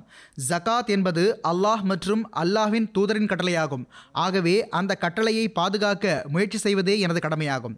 சஹாபா ஹதரத் அபுபக்கர் சித்திக் ரல்லான் அவர்களிடம் சூழ்நிலைக்கு ஏற்ப நாம் சமாதானம் செய்வதுதான் சரியானதாக இருக்கும் என்றார்கள். அதற்கன்னார் தாங்கள் சண்டையிடப் போவதில்லை என்றால் எதிரிகளை எதிர்நோக்க நினைக்கவில்லை என்றால் தங்களது வீடுகளுக்கு சென்று அமர்ந்து கொள்ளுங்கள். இறைவன் மீது ஆணையாக நான் தனியாகவே சண்டையிட்டுக் கொள்வேன். மேலும் எப்பொழுது வரை என்றால் அவர்கள் ஒட்டகத்தின் கால்களை கட்டக்கூடிய கயிறுக்கு இணையான அந்த ஜகாத்தை செலுத்தாதவரை நான் போரிட்டு கொண்டிருப்பேன். நான் அந்த மக்களை ஜகாத் கொடுப்பதற்கு சம்மதிக்க வைக்காதவரை அவர்களுடன் ஒருபோதும் சமரசம் செய்து கொள்ள மாட்டேன் என்று கூறினார்கள். ஹசரத் முஸ்லிமோத் ரலிலான் அவர்கள் கூறுகிறார்கள் ஆக இதுவே உண்மையான ஈமானின் அடையாளமாகும். ஆக இதுவே ஈமானாகும். நம்மில் இது இருக்குமே ஆனால் நம்மால் உலகில் இஸ்லாத்தின் உண்மையான தூது செய்தி எட்ட வைக்க முடியும். மேலும் இன்ஷா அல்லாஹ் வெற்றி பெறுவோம். பிறகு ஓரிடத்தில் ஹசரத் முஸ்லிமோத் ரலிலான் அவர்கள் கூறுகிறார்கள் ஹசரத் ரசூலுல்லாஹி சல்லல்லாஹ் அலிவசல்லம் அவர்களின் வஃத்திற்கு பிறகு அரபு கோத்திரங்கள் கிளர்ச்சி செய்துவிட்டன. அவர்கள் ஜக்காத் கொடுக்க மறுத்துவிட்டார்கள். அவர்களும் அல்லாஹ் ஹதரத் ரசூலுல்லாஹி சல்லல்லாஹ் அலி வசல்லம் அவர்களை தவிர வேறு எவருக்கும் ஜகாத் வாங்குவதற்கு அதிகாரமே வழங்கவில்லை என்ற ஆதாரத்தையே கொடுத்து வந்தார்கள். ஆக அல்லாஹ் ஹதரத் ரசூலுல்லாஹி சல்லல்லாஹ் அலி வசல்லம் அவர்களை பார்த்து கூறுகின்றான் முகம்மதே சல்லல்லாஹ் அலி வசல்லம் நீர் அவர்களின் செல்வத்தின் சில பகுதிகளை ஜகாத்தாக பெற்றுக்கொள்வீராக. ஹதரத் ரசூலுல்லாஹி சல்லல்லாஹ் அலிவசல்லம் அவர்களுக்கு பிறகு வேறு எவருக்கும் கூட ஜகாத் வாங்க அனுமதி உள்ளதாக எங்குமே கூறப்படவில்லை. ஆனால் முஸ்லிம்கள் அவர்களின் இந்த ஆதாரத்தை ஏற்றுக்கொள்ளவில்லை. ஆனால் அங்கோ குறிப்பாக ஹதரத் ரசூலுல்லாஹி சல்லல்லாஹ் அலிவசல்லம் அவர்களையே முன்னிலைப்படுத்தி கூறப்பட்டுள்ளது. இவ்வாறு இருப்பினும் அப்போது முர்த்ததானவர்களின் பெரிய ஆதாரமாக ஜக்காத் வாங்குவதற்கு ஹசரத் முகமது ரசூலுல்லாஹி சல்லல்லாஹ் அலி வசல்லம் அவர்களுக்கு மட்டுமே அதிகாரம் இருந்தது வேறு எவருக்கும் இல்லை என்பதே இருந்தது. மேலும் இந்த ஏமாற்றமே அதற்கு காரணமாக இருந்தது. அதாவது நிர்வாகத்துடன் தொடர்புடைய கட்டளைகள் நிரந்தரமாக செயல்படத்தக்கவை அல்ல மாறாக அந்த கட்டளைகள் ஹசரத் ரசூலுல்லாஹி சல்லல்லாஹ் அலி வசல்லம் அவர்களுடன் குறிப்பாக்கப்பட்டிருந்தன. ஆனால் அன்னார் கூறுகிறார்கள் இந்த சிந்தனை முற்றிலும் தவறானதாகும். உண்மையான விஷயம் என்னவென்றால் இவ்வாறு தொழுகை மற்றும் நோன்புக்கான கட்டளைகள் ஹதரத் ரசூலுல்லாஹி சல்லல்லாஹ் அலைஹி அவர்களுடன் முடிவடைந்து விடவில்லையோ? ஒரு கூட்டு வழிபாடான ஜமாத்தான தொழுகை போன்று இந்த கட்டளைகள் தொடர்பாகவும் எப்போதும் ஹதரத் ரசூலுல்லாஹி சல்லல்லாஹ் அலைஹி அவர்களின் பிரதிநிதிகள் மூலமாக அவற்றின்படி அமல் இருந்து கொண்டே இருப்பது அவசியமாகும். பிறகு ஒரு சந்தர்ப்பத்தில் ஹதரத் முஸ்லிமோத் ரலிரான் அவர்கள் இதையும் கூறியுள்ளார்கள். ஹஜரத் ரசூலுல்லாஹி சல்லாஹ் அலி வஸல்லம் அவர்கள் வஃபாத் அடைந்து ஹதரத் அபூபக்கர் அலிலான் அவர்கள் ஹலீஃபாவாக தேர்ந்தெடுக்கப்பட்ட போது அந்த நேரத்தில் அரபு நாடு முழுவதும் முர்த்ததாகிவிட்டது மார்க்கத்தை விட்டு அகன்று விட்டது மக்கா மதீனா மற்றும் ஒரு சிறிய ஊரை தவிர அனைத்து மக்களும் ஜகாத் கொடுக்க மறுத்துவிட்டார்கள். மேலும் அல்லாஹ் கண்ணியத்திற்குரிய தூதர் சல்லல்லாஹ் அலிவசல்லம் அவர்களிடம் ஹூஸ் மின் அம்பாலிஹிம் சதகத்தன் என்று கூறியுள்ளான். அதாவது அவர்களுடைய செல்வங்களிலிருந்து சதக்காவை பெற்றுக்கொள்வீராக. ஆக எங்களிடமிருந்து ஜகாத்தை வசூல் செய்வதற்கு வேறு எவருக்கும் அதிகாரம் கிடையாது என்று அவர்கள் கூறினார்கள். ஆக அரபு நாடு முழுவதும் மார்க்கத்தை விட்டு அகன்றுவிட்டது மேலும் போருக்காக புறப்பட்டது. மார்க்கத்தை விட்டு மட்டும் அகன்று விடவில்லை அதற்கும் மேற்பட்டு போருக்காக புறப்பட்டு விட்டது ஹதரத் ரசூலுல்லாஹி சல்லல்லாஹ் அலி வசல்லம் அவர்களின் காலத்தில் ஒரு வகையில் இஸ்லாம் பலவீனமாக இருந்தது. ஆனால் அரபு கோத்திரங்கள் தனி தனித்தனியாக பிரிந்து தாக்குதல் தொடுத்து வந்தார்கள். ஒரு சமயம் ஒரு குழு தாக்குதல் தொடுத்து விட்டது என்றால் பிறொரு சமயம் வேறு ஒரு குழு தாக்கி வந்தது. அகழ்போர் சந்தர்ப்பத்தில் நிராகரிப்பாளர்களின் படை ஒட்டுமொத்த வடிவில் முஸ்லிம்கள் மீது தாக்குதல் தொடுத்த போது அந்த நேரம் வரை இஸ்லாம் மிக அதிகம் ஆற்றல் பெற்றுவிட்டிருந்தது ஆனாலும் அவர்களுக்கு வருங்காலத்தில் எந்த தாக்குதலை பற்றியும் அச்சமே இருக்காத அளவு அதிகம் ஆற்றல் அவர்களுக்கு கிடைத்திருக்கவில்லை. இதற்கு பிறகு ஹதரத் ரசூலுல்லாஹி சல்லல்லாஹ் அலிவசல்லம் அவர்கள் மக்காவை வெற்றி கொள்வதற்காக சென்றபோது அந்த நேரத்தில் அரபு நாட்டின் சில கோத்திரங்களும் அன்னாருக்கு உதவி புரிவதற்காக வந்துவிட்டன. ஆக இவ்வாறு இறைவன் படிப்படியாக பகைவர்களிடம் உத்வேகத்தை ஏற்படுத்தினான். இவ்வாறு அவர்கள் நாடு முழுவதும் ஆதிக்கம் செலுத்தும் அளவு அதிகம் ஆற்றல் பெற்றுவிடக்கூடாது என்பதற்காக இவ்வாறு செய்தான். ஆனால் ஹதரத் அபுபக்கர் சித்திக் ரலிலான் அவர்களின் காலத்தில் திடீரென்று முழு அரபு நாடும் முர்த்ததாகிவிட்டது. மக்கா மதீனா மற்றும் ஒரு சிற்றூர் மட்டுமே பாக்கி இருந்துவிட்டன. மற்ற அனைத்து இடங்களின் மக்களும் ஜக்காத் கொடுக்க மறுத்துவிட்டார்கள். அவர்கள் படையெடுத்து கொண்டு போருக்காக புறப்பட்டார்கள். ஜக்காத்தை மட்டும் மறுக்கவில்லை. அதற்கும் மேற்பட்டு படையை அழைத்து கொண்டு போர் புரிவதற்காக புறப்பட்டார்கள். சில இடங்களிலோ அவர்களிடம் ஒரு ஒரு லட்சம் பேர் கொண்ட படையும் இருந்தது. ஆனால் இங்கு வெறும் பத்தாயிரம் பேர் கொண்ட படை இருந்தது. அதுவும் சிரியா சென்று கொண்டிருந்தது. ஹதரத் ரசூலுல்லாஹி சல்லாஹ் அலிவசல்லம் அவர்கள் ரோம் தேசத்தின் பகுதிகளில் தாக்குதல் தொடுப்பதற்காக தமது வஃபாத்திற்கு அருகில் ஆயத்தப்படுத்திய அந்த படைதான் இது.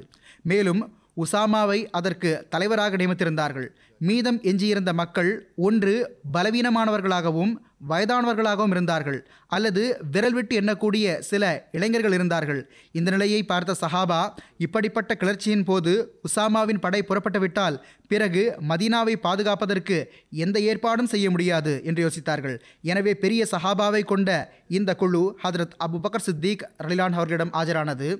இது முன்னரும் கூறப்பட்டுவிட்டது. சில காலங்களுக்கு இந்த படையை தடுத்து நிறுத்த வேண்டும். கிளர்ச்சி அகன்ற பிறகு அதை தாராளமாக அனுப்பலாம். ஆனால் இப்பொழுது அதை அனுப்புவது ஆபத்து இல்லாமல் அல்ல என்று பணிவுடன் சஹாபா கூறினார்கள்.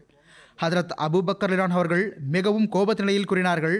ஹசரத் ரசூலுல்லாஹி சல்லல்லாஹ் அலி வசல்லம் அவர்களின் வஃத்திற்கு பிறகு அபு குஹாஃபாவின் மகன் முதல் பணியாக ஹதரத் ரசூலுல்லாஹி சல்லல்லாஹ் அலி வசல்லம் அவர்கள் புறப்படுவதற்கு கட்டளையிட்டிருந்த அந்த படையை தடுத்து நிறுத்த வேண்டும் என்பதாக இருக்க வேண்டும் என நீங்கள் விரும்புகின்றீர்களா? ஆக எவ்வாறு இருப்பினும் அன்னார் கூறினார்கள் இது புறப்பட்டே தீரும். எந்த படையை புறப்படுவதற்கு ஹதரத் ரசூலுல்லாஹி சல்லல்லாஹ் அலி வசல்லம் அவர்கள் வழிகாட்டியிருந்தார்களோ நான் அந்த படையை கண்டிப்பாக அனுப்பியே தீருவேன். நீங்கள் எதிரிகளின் படைகளை கண்டு அஞ்சுகிறீர்கள் என்றால் தாராளமாக எனக்கு ஒத்துழைப்பு தருவதை விட்டுவிடுங்கள். நான் தனியாக எல்லா எதிரிகளையும் எதிர்கொள்வேன்.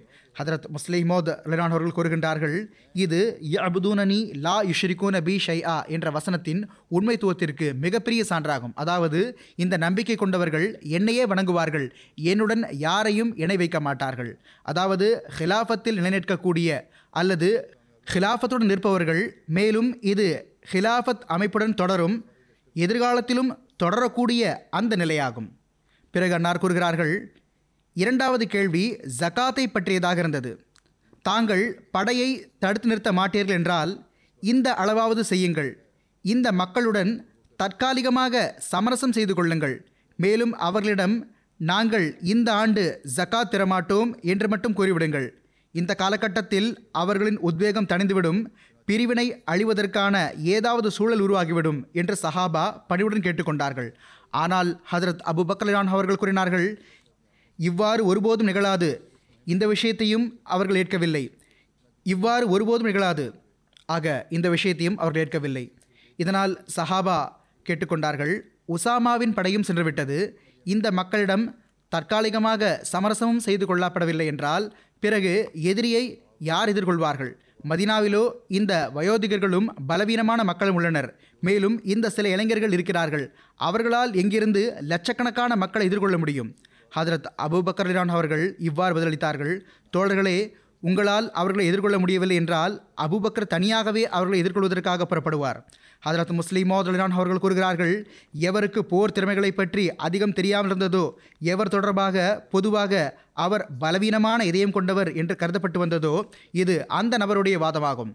பிறகு இந்த துணிச்சல் இந்த தைரியம் இந்த உறுதியான நம்பிக்கை இந்த உறுதிப்பாடு அவர்களிடம் எங்கிருந்து வந்தது? இதோ இந்த விஷயத்தினால்தான் இந்த உறுதியான நம்பிக்கை உருவானது. அதாவது நான் ஹிலாஃபத்தின் அந்தஸ்தில் இறைவனால் நிறுத்தப்பட்டுள்ளேன். எல்லா பணிகளின் பொறுப்பும் என் மீதே உள்ளது. எனவே என்னுடைய கடமையாவது நான் தனியாகவே போர் புரிவதற்கு புறப்பட வேண்டும். வெற்றியை வழங்குவதும் அல்லது வழங்காமல் இருப்பதும் அல்லாஹின் அதிகாரத்திற்குட்பட்டது. அவன் வழங்க விரும்பவில்லை என்றால் எல்லா படைகளும் ஒன்று சேர்ந்தும் கூட வெற்றி பெற முடியாது என்பதை ஹதரத் அபுபக்கரன் அவர்கள் புரிந்து கொண்டார்கள். ஹசரத் அபுபக்கர்லான் அவர்களுடைய தீர்மானத்திற்கு எத்தகைய அருமையான விளைவுகள் உருவாகின? இது தொடர்பாகவும் ஹசரத் முஸ்லிஹ் மௌத் அலி அல்லாஹ் அவர்கள் இவ்வாறு எழுதியுள்ளார்கள். ஹசரத் அபுபக்கர் இரான் அவர்கள் சஹாபாவுடைய விருப்பத்திற்கு மாற்றமாக உசாமா பின் ஜெயத் அவர்களை படையுடன் மூத்தா என்னும் இடத்திற்கு அனுப்பி வைத்தார்கள். எனவே நாற்பது நாள்களுக்கு பிறகு இந்த மாபெரும் படை தனது பணியை நிறைவேற்றிவிட்டு வெற்றி பெற்ற கம்பீரத்துடன் மதினாவுக்கு திரும்பி வந்தது. மேலும் இறைவனின் உதவியும் வெற்றியும் இறங்குவதை அனைவரும் தங்களது கண்களால் கண்டுவிட்டனர். பிறகு இந்த மாபெரும் பணிக்கு பிறகு ஹதரத் அபூபக்கர் லிரான் அவர்கள் பொய்யாக நபித்துவம் வாதம் புரிந்த மக்களின் பக்கம் பொய்யாக நபித்துவவாதம் புரிந்த மக்களின் குழப்பங்களின் பால் கவனத்தை திருப்பினார்கள். மேலும் அந்த குழப்பத்தை எப்படியெல்லாம் வேறெடுத்தார்கள் என்றால் அதை அடியோடு அழித்தே விட்டார்கள். மேலும் இந்த குழப்பம் முற்றிலும் இல்லாமல் ஆகிவிட்டது.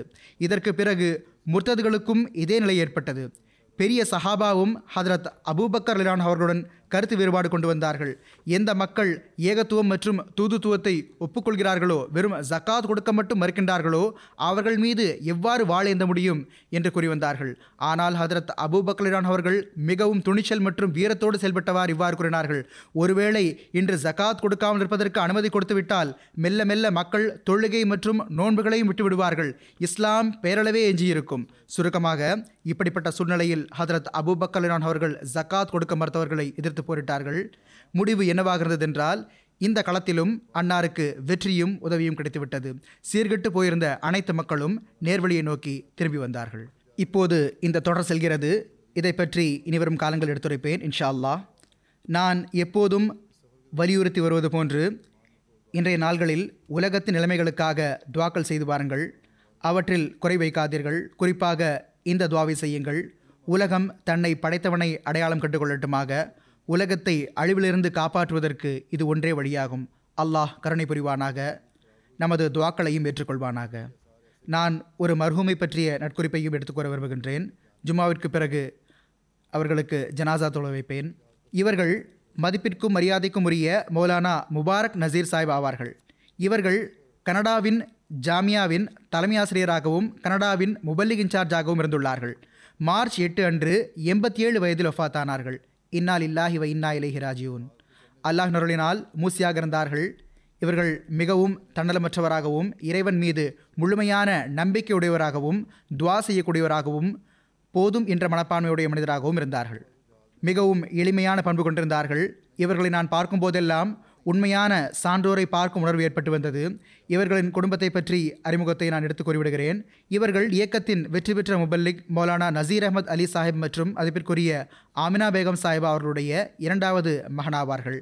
இவர்களின் தந்தை வழி பாட்டனார் ஹசரத் பாபு ஃபக்கீர் அலி சாஹிப் ரலியுல்லாஹன் அவர்கள் மூலமாக இவர்களுடைய குடும்பத்தில் அகமதி தோன்றியது. அவர்கள் ஹதரத் வாக்களிக்கப்பட்ட மசீல் இஸ்லாம் அவர்களுடைய கரங்களில் பைய செய்தார்கள். பின்னர் அவர்கள் காதியானில் முதல் ஸ்டேஷன் மாஸ்டராக நியமிக்கப்பட்டார்கள். காதியானில் இவர்களின் தந்தைவழி பாட்டனாரின் இல்லமும் இருந்தது. அது ஃபக்கீர் மன்சில் என்ற பெயரில் அறியப்பட்டு வந்தது. மௌலானா முபாரக் நசீர் சாஹிப் அவர்களின் தந்தையார் ஹசரத் மௌலானா நசீர் அஹமத் அலி சாஹிப் அவர்கள் ஹஜரத் முஸ்லிமோத் ரலிலான் அவர்களுடைய வழிகாட்டலின்படி ஆயிரத்தி தொள்ளாயிரத்தி இருபத்தி ஒன்பதில் கானாவிற்கு முதலாவதாக தொண்டாற்றும் நட்பாக்கியம் கிடைத்தது. இதற்கு பிறகு சிராலியோனில் பணி நியமிக்கப்பட்டார்கள். ஆயிரத்தி தொள்ளாயிரத்தி நாற்பத்தி மூன்றில் இவர்களுடைய தந்தை ஹசரத் மௌலானா நசீர் அஹமத் அலி சாஹிப் சிராலியோனுக்கு திரும்பிச் செல்லும்போது முபாரக் நசீர் சாஹிப் அவர்களும் தமது தாய் தந்தையாருடன் சிராலியோன் பயணத்திற்காக புறப்பட்டார்கள். இந்த பயணத்தின் போது ஈமானை வலுவூட்டக்கூடிய ஒரு சம்பவமும் நிகழ்ந்தது. இதை மௌலானா முபாரக் நசீர் சாஹிப் அவர்கள் கூறுகின்றார்கள். இந்த பயணம் மூன்று மாத கப்பல் பயணமாக இருந்தது. அப்பொழுது முபாரக் நசீர் சாஹிப் அவர்களுக்கு பதினோரு வயதாக இருந்தது. பயணத்தின் போது இவர்களின் உடல்நிலை மிகவும் மோசமானது. நோயின் அறிகுறிகள் இப்போது உயிர் தப்பாது என்பதை வெளிப்படுத்தின. நான் கூறியதை போன்று இது கப்பலின் பயணமாக இருந்தது. கப்பலில் ஏறும் பொழுது அல்லது கப்பல் மாறும்போது அப்போது ஏறும் பொழுது இருக்கலாம். இது பயணத்துக்கு முன்புள்ள விஷயமாகும். எவ்வாறு இருப்பினும் கப்பலில் ஏறுவதற்கு முன்பாகவே இவர்கள் உடல்நிலை சரியில்லாமல் ஆகிவிட்டார்கள். இவர்களின் நிலைமையைக் கண்டு கப்பல் நிர்வாகம் இவர்களின் தந்தையாரிடம் உங்களுடைய மகன் பாதி மரணித்தவராக இருக்கின்றார். இவர் கிட்டத்தட்ட மரணித்தே விட்டார். ஒருவேளை பயணத்தின் போதே இவர் மரணித்துவிட்டால் இவருடைய உடலை வைப்பதற்கு கப்பலில் எங்களிடம் எந்த குளிர்சாதன அறையும் இல்லை எந்த வசதியும் இல்லை. ஆகையால் தங்களுடைய குழந்தையின் காரணமாக தங்களை அழைத்துச் செல்ல இயலாது என்று கூறினார்கள். மௌலானா சாஹிப் அவர்கள் இரண்டாவது ஹலிஃபத்துல் மசி அலி அல்லாஹன் அவர்கள் எனக்கு கட்டளை பிறப்பித்துள்ளார்கள் என்றும் நான் என் நிலையிலும் இந்த கப்பலில் பயணம் செய்தே ஆக வேண்டும் என்றும் வலியுறுத்தினார்கள். பிறகு கப்பல் நிர்வாகம் ஒருவேளை அவர்களின் மகன் பயணத்தின் போது மரணித்துவிட்டால் அவருடைய சடலத்தை கடலில் வீசி எறிய அனுமதிக்க வேண்டும் என்று எழுதி தாருங்கள் என்ற நிபந்தனையோடு அவர்களுக்கு கப்பல் ஏற அனுமதி அளித்தது. கப்பல் கேப்டன் இந்த நிபந்தனையை கூறியவுடன் முபாரக் நசீர் சாஹிபுடைய தாயார் அழ ஆரம்பித்து விட்டார்கள். தேம்பி தேம்பி அழுதார்கள் மேலும் மௌலானா நசீர் அலி சாஹிப் அவர்களிடம் இவன் நம்முடைய மகனாவான். நாம் வேறொரு கப்பலில் செல்லலாம் என கூறினார்கள். நான் ஹுசூர் அவர்களால் ஒரு பொறுப்பு வழங்கப்பட்டு அனுப்பப்பட்ட முபல்லிகாவேன். இரண்டாவது கப்பல் எப்பொழுது கிடைக்கும் என்று எனக்கு என்ன தெரியும்? முபாரக் அவர்களுக்கு ஒன்றும் நிகழாது என்று அவர்கள் தமது மனைவிக்கு ஆறுதல் கூறினார்கள். நீங்கள் தைரியமாக இருங்கள் என்று மனைவிடம் கூறினார்கள். இதை கூறிய பிறகு அவர்கள் கப்பலின் கேப்டனிடம் நம்பிக்கை நிறைந்த துணியில் கூறினார்கள். காகிதத்தை எடுத்து வாருங்கள். எங்கு கையொப்பமிட வேண்டும்? பிறகு கேப்டனிடம் இவர் மரணித்து விட்டால் இவரை கடலில் இருந்து விடுங்கள் ஆனால் இத்துடன் நான் உங்களுக்கு இதையும் கூறுகின்றேன். இவருக்கு ஒன்றும் நேராது. ஆக இது இவர்களது தந்தையாருக்கு இறைவன் மீது இருந்த தவக்குலாகும். நான் வாழ்க்கை அர்ப்பணித்தவனாவேன் இறைவனுடைய மார்க்கத்தை பரப்புவதற்காக புறப்பட்டுள்ளேன். இறைவன் நிச்சயமாக எனக்கு உதவுவான்.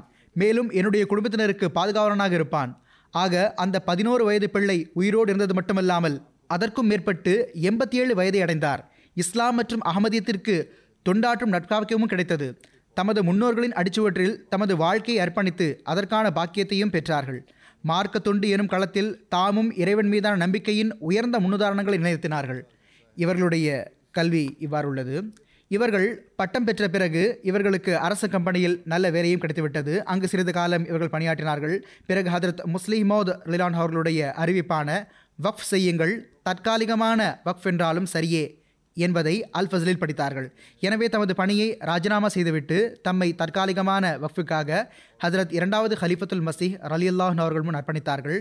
மேலும் ஹதரத் இரண்டாவது ஹலிஃபத்துல் மசீஹ் ரலிலான் அவர்களுடைய வழிகாட்டுதலின் பெயரில் ஆயிரத்தி தொள்ளாயிரத்தி அறுபத்தி மூன்றில் முதல் முறையாக தற்காலிக வக்ஃபிற்காக சிராலியோன் சென்று விட்டார்கள். அங்கு இவர்களுடைய தந்தை மௌலானா நசீர் அலி சாஹிப் அவர்களுக்கும் நீண்ட காலம் தொண்டாற்றும் நல்வாய்ப்பு கிடைத்தது. அவர்களின் கபரும் அங்குதான் உள்ளது. மௌலவி நசீர் அலி சாஹிப் அங்கே அடக்கம் செய்யப்பட்டார்கள். சிராலியோன் சென்றடைந்த உடனேயே முதலாவதாக தமது தந்தையின் கபருக்கு சென்றார்கள். அங்கு இவர்கள் மதிப்பிற்குரிய மௌலானா நசீர் அலி சாஹிப் அவர்கள் இருபத்தி ஆறு நவம்பர் ஆயிரத்தி தொள்ளாயிரத்தி நாற்பத்தி ஐந்தில் தமது மகத்தான ஒரு உரையில் கூறிய வார்த்தைகளை நினைவு கூர்ந்தார்கள். அவர்கள் கூறியதாவது நாம் இன்று இறைவனுக்காக போர் புரிவதற்காகவும் இஸ்லாத்தை மேற்கு ஆப்பிரிக்காவில் பரப்புவதற்காகவும் சென்று கொண்டிருக்கிறோம். இறப்பும் மரணமும் மனிதனுடன் இருக்கிறது. எங்களில் எவரேனும் மரணித்தால் உலகில் நீண்ட தூரத்தில் சிறிய நிலம் ஒன்று இருக்கிறது என்று கருதாதீர்கள். உலகில் நீண்ட தூரத்தில் ஒரு நிலம் இருக்கின்றது. அங்கு அந்த நிலம் அகமதியத்தின் சொத்தாகும் என்று கருதுங்கள். அதுவரை சென்றடைவது அகமது இளைஞர்களின் கடமையாகும். அங்கு எந்த நோக்கத்தை நிறைவேற்றுவதற்காக நாங்கள் அந்த இடத்தை கபர்கள் வடிவில் கைப்பற்றியிருப்போமோ அதை நிறைவேற்றுங்கள். கூறியதன் பொருள் என்னவென்றால் அகமதிகளின் சிறிய நிலம் ஒன்று உள்ளது. அங்கு ஓர் அகமதி முபல்லிகின் கபர் உள்ளது. அதன் காரணமாக அந்த நிலத்தில் அவர் கைப்பற்றியுள்ளார். எனவே எங்களுடைய கபரிடமிருந்து கோரிக்கை என்னவாக இருக்கும் என்றால் எந்த நோக்கத்திற்காக எங்களுடைய உயிர்கள் அர்ப்பணிக்கப்பட்டனவோ அதை நிறைவேற்றும் வடிவில் தங்களுடைய குழந்தைகளுக்கு பயிற்சியளியுங்கள். ஆக தமது சான்றோரான தந்தையின் வலியுறுத்தி கூறப்பட்ட அறிவுரையை நிறைவேற்றிய வண்ணம் மௌலானா முபாரக் நசீர் சாஹிப் அவர்கள் அங்கு சென்றடைந்தார்கள். மேலும் தமது தந்தையின் கபருக்கு சென்று நான் வந்துவிட்டேன் என்றும் தங்களுடைய அழைப்புக்கு பதிலளிக்க வந்துள்ளேன் என்றும் கூறினார்கள். சிராலியோனின் பல்வேறு இடங்களில் இவர்களுக்கு சேவை செய்யும் நட்பாக்கியம் கிடைத்தது. இதற்கு பிறகு ஹதரத் நான்காவது ஹலிஃபத்துல் மசி ரஹிமஹுல்லா அவர்களுடைய வழிகாட்டுதலின்படி ஆயிரத்தி தொள்ளாயிரத்தி எண்பத்தி ஐந்தில் பாகிஸ்தான் திரும்பி வந்துவிட்டார்கள். ஆயிரத்தி தொள்ளாயிரத்தி எண்பத்தி ஐந்தில் ஆப்பிரிக்காவிலிருந்து திரும்பி வந்தபோது ஹசரத் நான்காவது ஹலிஃபத்துல் மசி ரஹிமஹுல்லா அவர்களிடம் தற்காலிக வஃபுக்கு பகரமாக நிரந்தரமாக வாழ்க்கை அர்ப்பணிக்க இவர்கள் விண்ணப்பித்தார்கள். அதை ஹுசூர் ரஹ்மவுல்லா அவர்கள் ஏற்றுக்கொண்டார்கள். இதற்கு பிறகு ஆயிரத்தி தொள்ளாயிரத்தி எண்பத்தி எட்டில் இவர்கள் முபல்லிகாக ஆப்பிரிக்கா அனுப்பப்பட்டார்கள். அங்கு இவர்கள் பல இடங்களில் முபல்லிகாக தொண்டாற்றி வந்தார்கள். இரண்டாயிரத்தி மூன்றில் கனடா ஜாமியா திறக்க தீர்மானிக்கப்பட்டது. இதற்கு ஹதரத் நான்காவது ஹலிஃபத்துல் மசி ரஹிமவுல்லா அவர்கள் ஒப்புதல் வழங்கியிருந்தார்கள். மேலும் இவர்களை தலைமை ஆசிரியராக நியமனம் செய்திருந்தார்கள். ஆனால் அன்னாரின் வாழ்நாள் வரை ஜாமியா திறக்கப்படவில்லை. அது பிறகு என்னுடைய காலகட்டத்தில் திறக்கப்பட்டது. ஹதரத் நான்காவது ஹலிஃபத்துல் மசி ரஹிமோல்லா அவர்கள் கூறியது போன்றே நானும் இவர்களே தலைமை ஆசிரியராக இருக்கட்டும் என்று கூறிவிட்டேன். எவ்வாறு இருப்பினும் இவர்கள் கனடாவின் ஜாமியாவின் முதல் தலைமை ஆசிரியராக இருந்தார்கள். இரண்டாயிரத்தி ஒன்பது வரை ஜாமியாவின் தலைமை ஆசிரியராக இவர்கள் பணிபுரிந்தார்கள். இரண்டாயிரத்தி பத்தில் கனடாவின் மிஷனரி இன்சார்ஜாக இவர்களை நான் நியமனம் செய்தேன். இரண்டாயிரத்தி பதினெட்டு வரை இவர்களுக்கு முழுவதுமாக சேவை செய்யும் நட்பாக்கியம் கிடைத்தது. இவர்களுடைய மொத்த தொண்டு காலம் அறுபத்தி ஐந்து ஆண்டு காலமாகும். இவர்களுடைய தற்காலிக வஃப்பும் நிரந்தர வஃப்பாகவே இருந்தது. அதேபோன்று மௌலானா சாஹிப் அவர்களுக்கு தலைமையக பிரதிநிதியாக பல மாநாடுகள் மற்றும் நிகழ்ச்சிகளில் கலந்து கொள்ளும் வாய்ப்பு கிடைத்தது. இவருடைய சொற்பொழிவுகளை நம்மவர்களும் அந்நியர்களும் மிகவும் விரும்பி கேட்பார்கள். மிகவும் தாக்கம் ஏற்படுத்தக்கூடிய சொற்பொழிவுகளாக அவை இருந்தன. கேட்பவர்களை முற்றிலும் தன்பால் ஈர்த்து வந்தார்கள். இரண்டாயிரத்தி பதினாறில் இவர்களுக்கு என்னுடைய பிரதிநிதியாக நூர் மருத்துவமனைக்கு அடிக்கல் நாட்டவும் நட்பாக்கியம் கிடைத்தது. பிறகு இவர்களின் தப்லீ கட்டுரைகளும் வெளிவந்தன. கனடாவின் தேசிய செய்தி டொரண்டோ ஸ்டார் மற்றும் ஆட்டோ ஸ்டேஷன் போன்ற பத்திரிகைகளில் வெளியாகின. மௌலானா முபாரக் நசீர் சாஹிப் அவர்களுக்கு ஹதரத் வாக்களிக்கப்பட்ட மசி அலிஹலாத் வசலாம் அவர்களுடைய நூல்களான தஜல்லியாத்தே இலாஹியா மற்றும் ஃபதஹ் இஸ்லாம் என்ற நூல்களை ஆங்கிலத்தில் மொழிபெயர்க்க நல்வாய்ப்பு கிடைத்தது. பிறகு நான்காவது ஹலிஃபத்துல் மசி ரஹிமஹுல்லா அவர்களுடைய நூலான கல்ஃப் கிரைசிஸ் என்பதையும் இவர்கள் மொழியாக்கம் செய்தார்கள். இவர்கள் பின்விட்டு சென்றவர்களில் இவர்களின் துணைவியார் அமதுல் ஹஃபீஸ் நசீர் சாஹிபா மூன்று மகன்கள் மற்றும் இரண்டு மகள்கள் உள்ளனர். நான் கூறியதைப் போன்று இவர்கள் அநேக சிறப்புகளை கொண்டிருந்தார்கள். ஒரு முன்னுதாரணமான வாழ்க்கை ஏற்படுத்தவராக இருந்தார்கள். குறிப்பாக முபல்லிமார்களுக்கு ஒரு முன்னுதாரணமாக திகழ்ந்தார்கள்.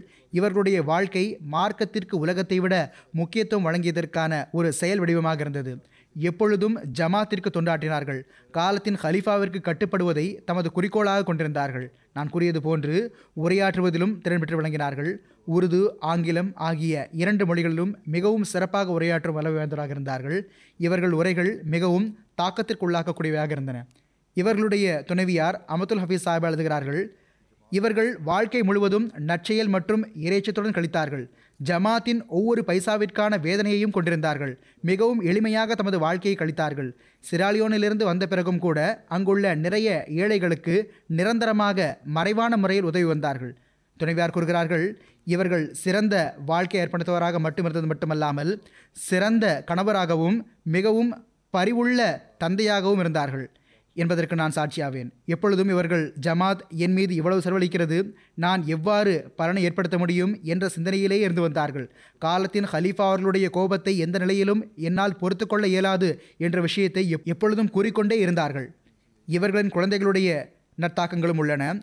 அவர்களில் பெரும்பாலானவர்கள் அனைவருமே தந்தையாருக்கு அல்லாஹின் மீதும் மறுமை நாளின் மீதும் மிகவும் உறுதியான ஈமான் இருந்தது என்பதைத்தான் எழுதியிருக்கிறார்கள். ஹிலாஃபத்திற்கு கட்டுப்படுதலும் ஜமாத் அமைப்பின் மீது உறுதியான நம்பிக்கையும் இருந்தது. பிறகு அல்லாஹின் மீது அதிக தவக்குல் இறை நம்பிக்கை இருந்தது. எப்பொழுதும் இறைவன் என்னை கைவிட மாட்டான். அவன் எப்போதும் எனக்கு உதவி புரிவான் என்றே கூறி வந்தார்கள். அல்லாஹும் இவர்களுடன் இவ்வாறே நடந்து கொண்டான். பொருட்தியாகங்களுக்காக இவர்கள் எங்கு எங்கு சென்றாலும் பொருட்திட்டங்களுக்காக இவர்கள் எங்கு சென்றாலும் இவர்கள் பிற்காலத்தில் மிஷனரி இன்சார்ஜாக இருந்தபோது அப்போதும் கூட அமீர் சாஹிப் எங்கு அனுப்பினாலும் அல்லது அது தவிரவும் பணி ஓய்வு பெற்ற பிறகும் இவர்களின் உடல்நலம் சரியில்லாமல் போன போதும் எப்போதாவது இவர்களிடமிருந்து பலன் பெறப்பட்டு வந்தது பொருள் தியாகம் செய்ய வேண்டும் என்று வலியுறுத்தி கூறி வந்தார்கள். மக்களுக்கு தாக்கம் ஏற்பட்டு வந்தது. காரணம் முதலில் தாம் அதில் பங்களிப்பார்கள். பிறகு மற்ற ஜமாத் மக்களுக்கு வலியுறுத்தி வந்தார்கள். இவர்களுடைய மூத்த மகள் கூறுகிறார் அஹ்மதியா ஹிலாஃபத்துடன் உறுதியான தொடர்பை வைத்துக் கொள்ளுமாறு ஆலோசனை வழங்கி வந்தார்கள். எப்பொழுதும் எங்களிடம் ஜமாத் அமைப்பின் மீது அன்பும் மரியாதையும் உருவாக்க முயற்சி செய்து வந்தார்கள். நாங்கள் எப்பொழுதும் ஹலிஃபத்துல் மசி அவர்களுடைய ஒவ்வொரு வழிகாட்டலின்படியும் செயல்பட வேண்டும் என்பதே அவர்களின் விருப்பமாக இருந்தது. இவ்விஷயங்களை பற்றி பேசிடாத அமர்வுகள் அரிதாகவே இருந்து வந்தது. பிறகு மகன் மற்றும் மகள் வழி பேரப்பேத்திகள் எப்போது ஒன்று கூடினாலும் இவர்கள் நம்மை ஒன்றாக அமர வைத்து அறிவுரை கூறுவார்கள் என்பது அவர்கள் அனைவருக்கும் தெரியும். அறிவுரைகளில் எப்பொழுதும் நாம் உலக கெழுக்கைகளில் ஈடுபடக்கூடாது. நம்முடைய தொடர்பு அல்லாஹுடனும் ஹிலாஃபத்துடனும் இருக்கிறது என்பதை உறுதியாக்க வேண்டும் என்ற தூது செய்தியே இருக்கும். பிறகு ஜமாத்தின் பணிகள் முழுமை பெற்றே தீரும். அதில் எந்தவித சந்தேகமும் இல்லை. நீங்கள் ஜமாத்திற்கு சேவை செய்யவில்லை என்றால் பிறகு அல்லாஹ் இதைவிட சிறப்பாக பணியாற்ற வேறு மக்களை கொண்டு வருவான் என்று எங்களுக்கு கூறி வந்தார்கள். பிறகு இவர்களுடைய இளைய மகள் ஒரு சம்பவத்தை எழுதுகிறார். சிராலியோனில் ஒரு பள்ளிவாயில் கட்டப்பட்டு வந்தபோது பணியாளர்கள் சம்பள பணத்தை கேட்டார்கள். கட்டுமானம் நடந்து கொண்டிருந்தது. பணம் காலியாகிவிட்டது. அப்பொழுது தந்தையாரிடம் அவர்களுக்கு கொடுப்பதற்கு பணம் இல்லை ஆயினும் மௌலானா முபாரக் நசீர் சாஹிப் அவர்கள் பணியாளர்களிடம் அவர்களை நாளை வரட்டும் என்றும் அவர்களுக்கு அவர்களின் சம்பள பணத்தை கூலியை கொடுப்பதாகவும் கூறினார்கள். விடிந்ததும் முபாரக் நசீர் சாஹிப் அவர்கள் தமது இல்லத்தை விட்டு வெளியே வந்ததும் தொழிலாளர்கள் வெளியே நின்று கொண்டிருப்பதை பார்த்தார்கள். ஆனால் தொழிலாளர்கள் வெளியில் நின்று காத்து கொண்டிருப்பதை கண்டார்கள். ஆனால் அதுவரை பணம் ஏற்பாடாகவில்லை. இதனால் இவர்கள் தொழிலாளர்களிடம் இப்போது என்னிடம் பணம் இல்லை. ஆனால் நான் துவா செய்கிறேன். கொஞ்சம் நேரம் காத்திருங்கள். இன்ஷா அல்லாஹ் அல்லாஹ் மிக விரைவில் ஏற்பாடு செய்வார் என்று கூறினார்கள். இதே சமயத்தில் விரைவாக ஒரு வண்டி அவர்களிடம் வந்தது. அவர்களிடம் ஒரு கவரை கொடுத்தார்கள். அதில் பணம் இருந்தது. மேலும் அவர்களிடம் நீங்கள் பள்ளிவாயில் கட்டுவதாக ஒருவர் கேள்விப்பட்டார். எனவே அவர் இந்த பணத்தை அனுப்பி வைத்தார். இதை நீங்கள் வைத்துக் கொள்ளுங்கள் என்று கூறினார். யார் இந்த பணத்தை கொடுத்தார் என்று தந்தையார் கேட்பதற்குள் கவரை கொடுத்துவிட்டு அந்த வண்டி விரைவாக சென்றுவிட்டது. தந்தையாருக்கு அல்லாஹ் அவர்களின் துவாவை கேட்டுவிட்டான் என்ற நம்பிக்கை ஏற்பட்டுவிட்டது. இவ்வாறு அந்த தொகையை வைத்து அவர்கள் தொழிலாளர்களுக்கான தொகையை கொடுத்து விட்டார்கள். ஆக இது அவர்களுக்கு அல்லாஹ் மீது இருந்த நம்பிக்கையாகும். பிறகு அல்லாஹும் அவர்களுடன் அவ்வாறு நடந்து கொண்டான். இதே போன்ற தவக்குல் மேலும் அல்லாஹ் இவர்களுடன் எவ்வாறு நடந்து கொண்டான் என்பது தொடர்பான எண்ணற்ற சம்பவங்கள் இருக்கின்றன. அதை பல்வேறு மக்கள் எழுதியுள்ளார்கள் முரபிமார்களும் எழுதியுள்ளார்கள். நான் கூறியதைப் போன்று இவர்கள் நிச்சயமாக கற்றதன்படி செயல்படக்கூடிய அறிஞராக திகழ்ந்தார்கள். அதனால்தான் இவர்களின் சொற்பொழிவுகளுக்கு மக்கள் மீது மிகவும் தாக்கம் ஏற்பட்டு வந்தது.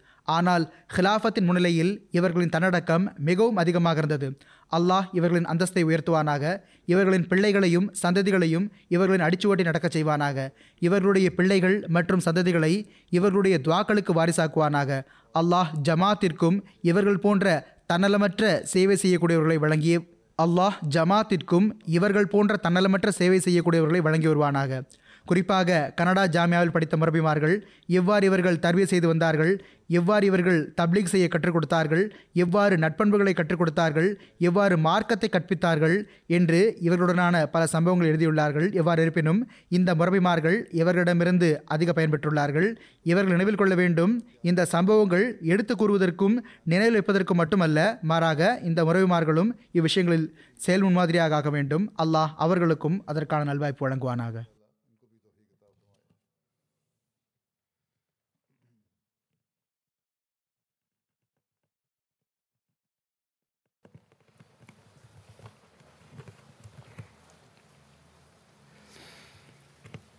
الحمد لله الحمد لله نحمده ونستعينه ونستغفره ونؤمن به ونتوكل عليه ونعوذ بالله من شرور أنفسنا ومن سيئات أعمالنا. من يهده الله فلا مضل له ومن يضلل فلا هادي له. ونشهد أن لا إله إلا الله. ونشهد أن محمدا عبده ورسوله. عباد الله رحمكم الله. إن الله يأمر بالعدل واللسان وإيتاء ذي القربى وينهى عن الفحشاء والمنكر والبغي يعظكم لعلكم تذكرون. اذكروا الله يذكركم يعظكم لعلكم تذكرون. اذكروا الله يذكركم وادعوه يستجب لكم ولذكر الله أكبر.